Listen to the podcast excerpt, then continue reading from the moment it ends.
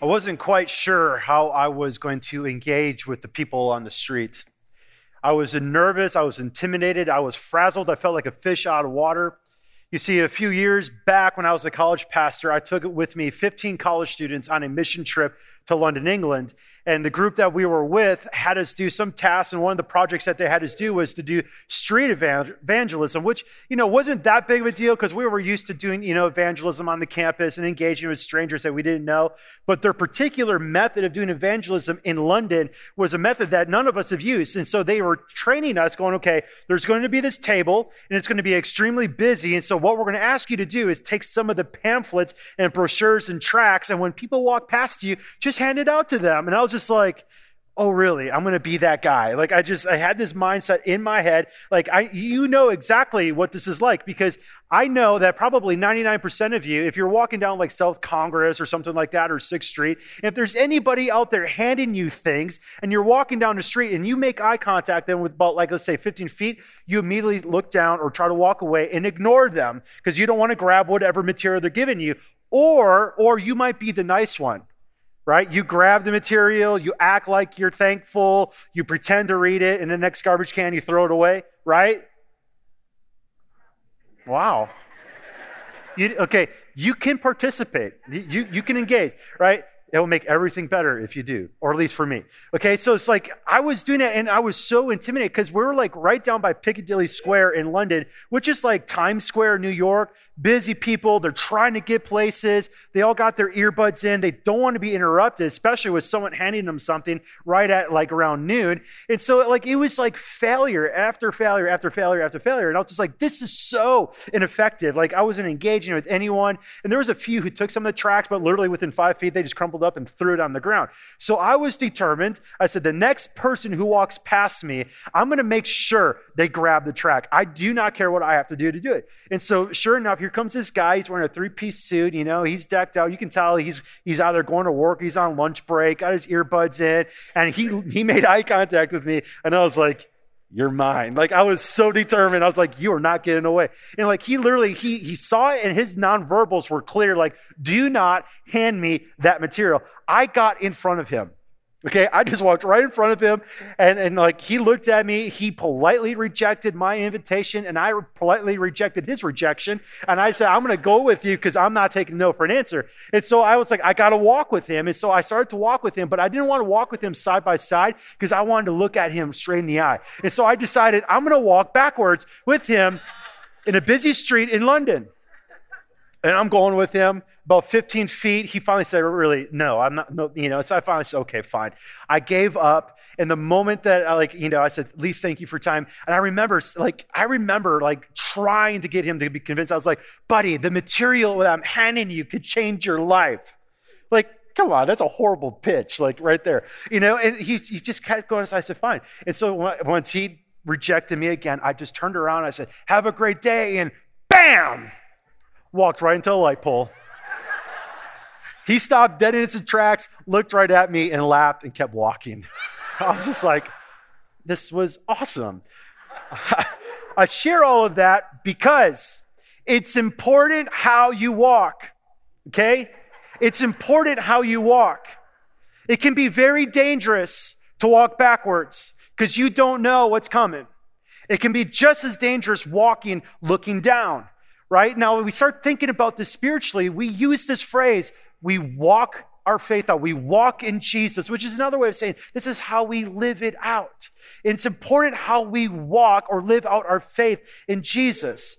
And just like we can be walking well with Him, we can also at the same time find ourselves walking in a very dangerous way. There are people in the church who said yes to Jesus. They're walking it with Him very well in the beginning, but at some point, for some reason, they started to walk backwards. Maybe at some point they're like, Yes, I love you, Jesus. You're it. You're sufficient. You're all that I need. And then life starts to happen. Maybe they started to sin and maybe they felt the need to try to prove to God that they're good, try to earn his favor. Maybe they start thinking, like, okay, to be a Christian means I believe in Jesus, Plus, I need to do X, Y, and Z. I need to go to Sunday school. I need to give. I need to serve. And once I do all of that, then I'm good, right? And that's kind of like walking down when you start to control things in your life, when you try to take things into your own hands. That's dangerous.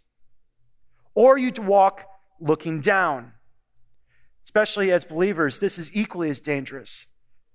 When you're looking and focusing and, and obsessing with everything around you, your present circumstances, the anxieties and the stressors that are there, and you start, to, you start to take control. And you know what happens in those moments is you actually start to live a very unthankful life because you're looking at all of the issues rather than looking up to Him. It's important with how we walk our faith out because here's the reality if you walk your faith out looking down or walking backwards, you will leave yourself spiritually vulnerable to any plausible argument, to any other philosophical argument, to any kind of religious add on to Jesus. You will become like a tumbleweed that will be easily blown away by any wind. It's so important that Paul had to make another effort to this church in Colossae by saying, Listen, I am struggling for you because how you walk your faith out is important if you're going to be seduced away from Jesus or not. And so that turns us to now this morning in Colossians chapter 2. In Colossians chapter 2, we are going to begin to see really the burden on Paul's heart we're going to begin to see the importance of living our faith out within the, the church, within community, with our brothers and sisters in Christ. Because then and only then will we begin to understand every good thing that we have in Jesus. So, don't walk looking down, don't walk backwards, but walk looking up. Colossians 2, verse 1. For I want you to know how great a struggle I have for you and for those at Laodicea and for all who have not seen me face to face. Now, you just got to imagine for a moment, okay? Imagine being in a church at Colossae. You never met the Apostle Paul before, and you're hearing this guy talk about his struggle for you, but he's never met you. And last week, if you were with us, he said he rejoices in his sufferings because he's filling up Christ's afflictions for the sake of the church. He's never met you. There's something that happened to Paul when he connected to Jesus. It radically changed him. And he's dwelling or abiding or just living. He made his home in the love of Christ. And as he's done that, guess what? The love of Christ is compelling him. And because when you love someone, you share their burdens and their concerns. And so, because he loves Jesus and he knows that Jesus is everything, when he hears about a church that is struggling, that is being persuaded to demote Jesus or add to Jesus, put him on the same list as other gods in their life, it breaks his heart. And so, he struggles for them. I'm struggling for you. I know you don't know me. I know you haven't seen me, but I am struggling for you. Verse 2 so that their hearts may be encouraged being knit together in love to reach all the riches of the full assurance of understanding and the knowledge of God's mystery, which is Christ, in whom are hidden all the treasures of wisdom and knowledge. And I say this in order that no one may delude you with plausible arguments. For though I am absent in body, I am with you in spirit, and I'm rejoicing to see your good order in the firmness of your faith in Christ. Paul is struggling for a church he's never met. He's struggling because he loves Jesus. He carries the same burdens that Jesus has. And I'm telling you, God cares. He struggles for people. He's going after those who are lost, and he wants people to continue to grow and to be rooted in who he is. Paul even said last week, he's like, listen, I'm all about him. It's him we're proclaiming. We're telling everyone about Jesus. We're warning everyone about Jesus. We're teaching everyone about Jesus so that everyone could be mature in Christ, so that everyone can have a fulfilled life in Jesus. That's his passion. So it doesn't matter if he knows you or not. He's compelled by the love of Christ. And because he's compelled by the love of Christ, he's going to struggle for everyone. And that's what happens when you love Jesus. You actually begin to find yourself struggling over other people because of what's coming at them. Today's culture is no different than the culture that they faced. I mean, it doesn't take too long to find someone's opinion or someone's philosophy or someone's take on Jesus, right? If you were to Google, is Christianity real? I mean, you're going to find thousands of opinions showing up. There's this onslaught on Jesus. And that breaks Paul's heart. He's like, I'm going to struggle for them, just like a parent struggles for their children. If you are a mom or dad or a grandpa, grandma, and you have children or grandchildren, you know that struggle. That's what love does. Love causes you to struggle over those you love because you can't control their decisions. You can't control the outcomes. All you can do is nurture them. All you can do is try to reflect the way of life. All you can do is instruct them and provide environments, but you can't control what they choose. You can't control what happens to them. And that's a struggle, especially if your children are choosing the wrong things. It's painful. And some of you in this room can really resonate with that. And that's the position that Paul is saying. He's like, I'm struggling for you. And this word struggle is really the word agony. I'm agonizing over you. And this word in the Greek, agonize, has this athletic notion there. So imagine me running a mile. You will picture me in agony. Agonize. It's like that, like that last minute in the game, you're absolutely exhausted. You're already you've given everything you have, but you know the game's not over, and you know you still need to give your all. That's agonizing. That's like staying up that extra hour around three in the morning just to be with someone who is struggling. Being with and praying for someone that's so far away, you can't be with them, but you know they're hurting. And so all you can do is pray. That's agonizing. That's the struggle that Paul is dealing with. And that's what happens when we're rooted in the gospel. When you're rooted in the gospel, you will know this struggle. And so, as I was wrestling with this passage, I had to ask this question What is this struggle? What does this struggle look like? Because we'll, we'll read about the Apostle Paul, and he's like, you know, this guy who's always bold and brash and courageous for Jesus. And you can read his list of sufferings in 2 Corinthians 11. He, he's been beaten, he's been whipped with the rod and, you know, been flogged, you know, 40 lashes minus one. He's been shipwrecked. He's always in danger. And he's writing this letter even in prison. And so our brains automatically think that the struggle means physical or mental persecution. But that's not the struggle that Paul is talking about which is fascinating.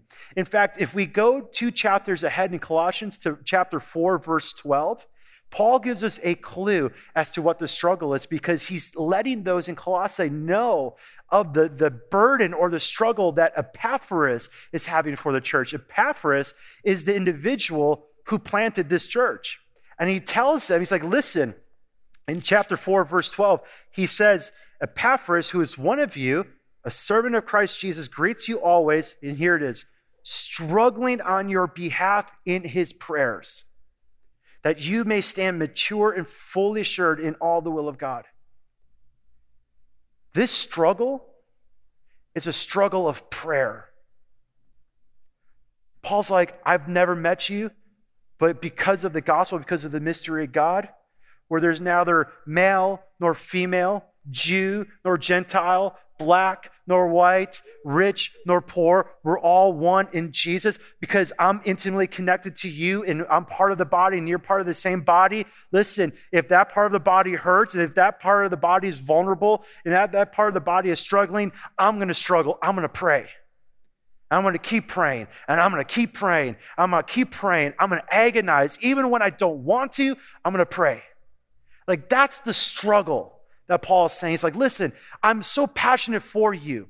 Now, what would that do for you as a listener of this letter? If you're sitting there and you heard some guy struggling for you in your faith, in your perspective of Jesus, you've never met him, what would that do for you? I mean, that would make me start thinking, this has got to be real. Like, there's something real genuine about this, there's something important about this. He writes all of this for this reason. Verse 4 I say this in order that no one may delude you with plausible arguments. I write this. I'm letting you know that I'm struggling for you. I'm praying for you. And he's going to give a list of some things which I'm going to cover. But he's saying, I'm doing this because I don't want anybody to persuade you or seduce you away from Jesus. I don't want anybody to make you think that Jesus is on the same page with every other God in this world. I don't want you to even comprehend or even to uh, entertain the thought that Jesus isn't number one. And I love what Paul said here plausible arguments. Plausible arguments, that's important. How many of you have ever heard a plausible argument against Jesus? That you heard it, and just for a moment you went, oh, oh. And just in that little moment, you felt rattled. Like, what, what if, what if I, uh, what if it's not right? What if what I believe it wasn't true? What, what if it is? Like I said, you can just Google search this, and you will find many arguments, many opinions about Jesus. And some of them are so ridiculous that you're like, but then there are some that you're like, ooh, that, that, that sounds good. That, that could be. Paul's like, listen, I'm struggling for you because I don't want anyone, I don't want you to be seduced away by what could sound plausible. When I worked with college students, I, have seen this and I've heard this more times than I can imagine. College students who were professed to be passionate believers in high school, all of a sudden they show up on the campus, and next thing you know, they encountered some professor that's an atheist. More often than not, it happens in the biology and chemistry departments. And they start to hear about evolution and all these types of things. And they start to hear the professor mocking Christianity and even saying that they're so delusional, they're so naive and ignorant. And that is like the opiate of the masses, to quote some other, you know, atheists in the past. And also, next thing you know, they're like, that's a plausible argument. Maybe what I believed was a fairy tale that mom and dad told me to believe to keep my behavior in line when I was a kid. Paul's like, no, I am struggling for you that you would never be seduced away from Jesus because he's everything. He's all you need. He's number one. He is the preeminent one. He created all things, and all things were created by him and for him. And that's why Paul goes, In my struggle, here's what I'm praying for. Here are the four goals, the four things I want to see happen in you so that way you are safeguarded, you are not able to be seduced. Look at this in verse 2. Paul is saying, I want your hearts to be encouraged. I'm praying, I'm struggling for you that their hearts may be encouraged, being knit together in love to reach all the riches of the full assurance of understanding and the knowledge of God's mystery, which is Christ, in whom are hidden all the treasures of wisdom and knowledge. And he's struggling for them in prayer so that their hearts would be encouraged. In other words, that word right there is strengthened. How many of you ever felt strengthened when someone encouraged you? Like in that moment, especially think about spiritually, when there might have been a crisis of faith, maybe when a plausible argument came at you and you were wondering if this is right, or maybe like God isn't showing up in your life, and someone in some community, in a small group or a sermon or worshipers or whatever, you just felt awesome and encouraged, and it strengthened your heart to face whatever is in front of you. Paul is saying, it's like, I'm praying that your hearts are encouraged. Your heart is a big deal, church. Your heart is a big deal. Proverbs 4:23 says this, above all else. In other words, like this is kind of important. Above all else, guard your heart. It is the wellspring of life. You can't guard your heart if you're trying to do life alone. You can't do it. Because that's why Paul even says in the next verse, I pray that your hearts would be encouraged, knitted together in love, like knitted together. God's like, listen, the, the, the genius of the church is that we together as brothers and sisters, one as the body of Christ, we together would be strengthened in our hearts as we do life together, as we love one another. And not only that, it's when we love one another that we will begin to experience and understand the fullness of the mystery of Christ. In other words, intellectualism will never help you to understand the fullness of Jesus. It can't. That's why Paul said in Ephesians 3 that we just read about early on, it's like, together with all the saints, that we would be able to grasp the height, the depth, the width, and the length. This surpassing love of Christ can only be understood and experienced when we're knitted together as a body of believers. We are so tempted to think that if I just know more, if I just study more, if I memorize more, if I read more books, if I attend more uh, church services, if I listen to more sermons of better preachers than Brandon on the podcast, yes, they're out there. I don't know why I said that. Just edit that out. You don't need to translate that either. We're good, right? It's like we think that intellectualism will help us understand it. Folks, I'm telling you, that's the easy thing to do. As a pastor, there's a line oh my goodness, it's a line as a pastor that I, I, I'm just, if you say it to me, I, I don't mean to make fun of you or others. I just find it, you know, kind of humorous. When people come up to me, they're like, Pastor, just, I just want the meat. Just give me the meat. I just want to go deep. And I'm always like, what, what meat are we talking about? Like, you know, are we talking about brisket? You know, like, I see, I, I got this, I got to, I'm trying to see how many times I can slip brisket into a sermon. So we got two in a row, two in a row and counting, right? It's like, we got to have the meat. And we think that the meat simply means knowing more, and we can know more. Quite frankly, you can study and be as intellectual as you want all alone. But that's not God's design. Because the mystery of Christ is that he intimately knits us together as a body. And only then, when we love one another intimately, will we begin to understand the full and the riches of this mystery that we have in Jesus. Only then will that happen.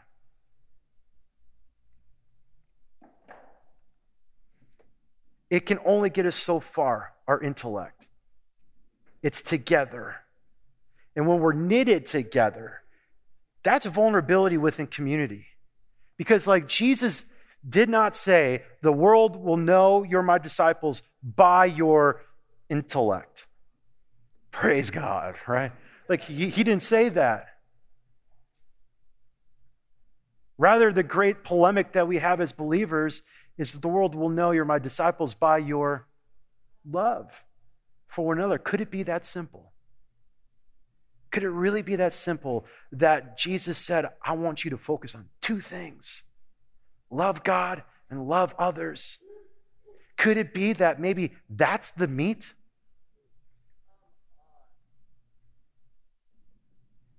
Folks, isn't it easier to study and to know more? It's not as costly, it's cheaper. You don't have to deny yourself. There's no self sacrifice involved. You don't have to be vulnerable. You don't really have to know anyone. You don't really have to give. It's not messy. It's not church. Knitted together. Paul's like, listen, this is this church thing isn't a human construct built on some human ingenious thing. No, no. When Jesus instituted the church, he understood that I'm the head, this is the body. We're intimately connected. There's one new humanity. We are knitted together. And as we are knitted together, we grow in love. Guess what? We're going to understand more of Jesus. Oh, by the way, all of the treasures that are hidden, the wisdom and knowledge, they're found in Jesus, not in Gnosticism or any other thing. It's found in Him and Him alone. And so I say all of that to get to verse 6. Because Paul doesn't want us to be seduced away from Jesus by plausible arguments. He wants us together in a community to have our hearts encouraged, knitted together in love, so that we will come to know more of Jesus, the mystery of God, whom all the treasures of wisdom and understanding are found in. He says, Listen, I'm saying this so you stay rooted. So here's the big deal. Therefore, verse 6 Therefore, as you received Christ Jesus the Lord, so walk in him. Just as you started your walk, whenever that was, walk the same way. And I'm going to come back to that. Rooted and built up in Him, established in the faith, just as you were taught. You don't need anything else. This is sufficient. The gospel is sufficient. And when that happens, there's abounding in thanksgiving. Paul struggles for this church that he's never seen, that he's never met, so that they would be rooted and built up in him, established and strengthened into faith. And the big, biggest imperative that he gives them is simply this walk the same way that you received Jesus. And I started thinking about that. I was like, that is a very beautiful picture. I want you to think about the time, your early years, your early seasons as a believer. Now, I understand in a room this size, we all have different stories and how we became Christians. Some of us have radical conversion stories. Maybe you were like the heathen of all heathens and stuck in sin and doing horrible things that legends are made of, and Jesus came and saved you, and now you're a radical transformation. And there's other of us like, you know, you don't know exactly when it happened but you love Jesus and you're walking with him, and you just remember that as a kid at some moment and at a Sunday school class or with mom and dad or a VBS, you know, you gave your life to Jesus and it just took shape over the years. And there's some of us that go, oh no, I can tell you the exact time, the exact minute and second, location, date. I can tell you the weather. I can tell you the smells around me. I can tell you everything about when it happened, right? It's like Paul's like saying, Think back to those days, those early moments when you received Jesus like a child. When he was enough. When you were overwhelmed that God wanted to have a relationship with you. When you wanted nothing to do with him. Like be overwhelmed in gratitude and humility that, oh my goodness, I am a sinner and God, who's so good and so holy, He gave it all. He sent His one and only Son to die for me. Like, whoa, I want to live for you forever. And like any Christian song, even if it's like the worst musically written song ever, still draws your heart into worship because you so love Jesus. Like he's saying, remember those days when there was so much joy and you couldn't get enough. And you just wanted to learn him and you wanted to be with people and you wanted to tell people about him. Like, walk that way. In other words, the best way I like to say it is don't change your strut. Man, come on. Like, help a brother out. Come on. Like, come on. You got to like John Travolta, right? Come on. Don't change your strut. You're not all of a sudden going to become so sophisticated that you graduated from the gospel. You're not at some point going to move on from the basics of Jesus. It's just like last week we said preach the gospel to yourself. Martin Luther, he said over and over, the great reformer, he said, Christianity, Christian growth always comes when you begin again. Walk that way. Walk that way. But not only that, it's important for us to realize how we saw Jesus. And that's why Paul said, Christ Jesus the Lord. When you became a Christian, you recognized Jesus as the Christ, the Messiah, the Lamb of God, the one who gave his life, his body to be broken, his blood to be shed, the price for our freedom. Don't forget that. You also received him as Jesus, the author and perfecter of our faith, fully God, fully man, born of a virgin, took on flesh. the champion of our souls. Don't forget that. But you also came to him as Lord, as sovereign, the one to whom everything in my life bows. My will, my ambition. And when you received him as Lord, you were thrilled to bow everything at his feet. But at some point in our walk with Jesus, do we not begin to look down and fail to remember who he is? And as we walk looking down, we're so fixated on everything around us that we begin to take control of our lives again. And we start to act as Lord of our lives. And when, here's the reality, and when you start to act as Lord of your life, you're going to have a miserable life. Full of anxiety and stress and insecurity and pride trying to prove to other people that you're worthy of something, trying to prove to God that you're worthy of something. And the end result is an ungrateful life, not growing in love of God. You come out of church out of duty and obligation, wondering if it's real. I'm just here. I'm just put the gold star behind my name. I showed up. It's dangerous. And that's why Paul's like, listen, it's important how you walk. Walk like a child. You don't need anything else. Walk the same way you received Him as Christ Jesus the Lord. Be rooted in Him. Don't be a tumbleweed, something I'm learning in Texas. The, gent- the lightest breeze can uproot that thing. The slightest plausible argument, an ungrateful life, a life that's walking looking down, the slightest plausible argument can throw you off for weeks or months or years. And that's why Paul's like, no, you walk looking up, remembering who he is. You will be built up and strengthened in the faith with each other.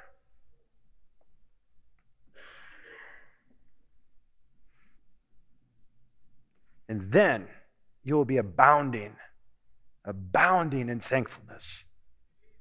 It doesn't matter if you're struggling, it doesn't matter if you're suffering, it doesn't matter what you're going through because you're looking up. You know who He is. He's Christ Jesus the Lord. You know that nothing could ever separate you from the love of God. You know that He makes all things turn out for good. You know that you can rejoice always in Him because you know where you're going. You know that the hope of, you know, the Christ is our hope of glory, right? We're dwelling in Him. We know all of that stuff. When we're living looking up, we are always fixated on Him and not our problems and understanding that He can change the problems. But even if He doesn't change the problems, He said, Take heart, I've overcome the world, and this life is temporary. We can keep looking up. And when you live a life looking up, you're going to be abounding in thankfulness. Thankfulness is one of the clearest marks of a healthy walk. If you want to know if a plant is healthy, look at the leaves. Are they green? Is it fruitful? If your walk with Jesus doesn't overflow in thankfulness, I want to challenge you. Ask yourself the question Am I looking up or looking down? Thankfulness is always a sign of spiritual health. And that's why we're told in the Bible give thanks in five out of 10 circumstances. Give thanks in all circumstances.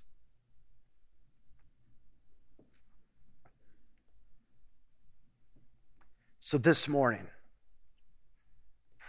this is a great opportunity for us as a body of believers to come together and celebrate communion.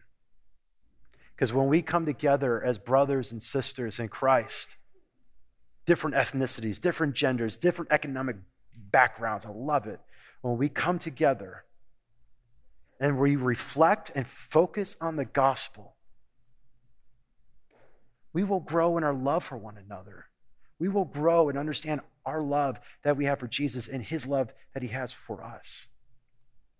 So, in this moment, before we take communion, I want to encourage you to spend some time thinking again about how God loves you. And, okay, Seriously, I want you to do this. Think about how God loves you, but then remember those early seasons, those early moments of walking with Jesus. What was it like? What were you like? What was in your heart? What was moving your heart? How did you love him? How did he speak to you? How did he feed you? What was church like? What was giving like? Just remember those times when you were walking with him early on. Because as you do that, I promise you, by the end of this service, you're going to be overflowing in thankfulness. And that's how he wants us to walk out our faith. So, Father, I thank you for your word. I thank you, God, that you are so good, that you constantly are pursuing us, that you never pursue us out of guilt or shame. You're never trying to guilt us back to you, but you're always trying to love us back to you. We thank you that you show us clearly the best ways for us to live life. You show us what you desire for us. You desire for our hearts to be strengthened because we know, because you know we're living in a hostile world. Lord, you, you know that the best way for us to understand your love and to stay rooted is to be knitted together with other brothers and sisters in Christ. Lord, I'm asking that you would give us the faith and the courage to take these truths as reality and to uh, dig those deep into our hearts.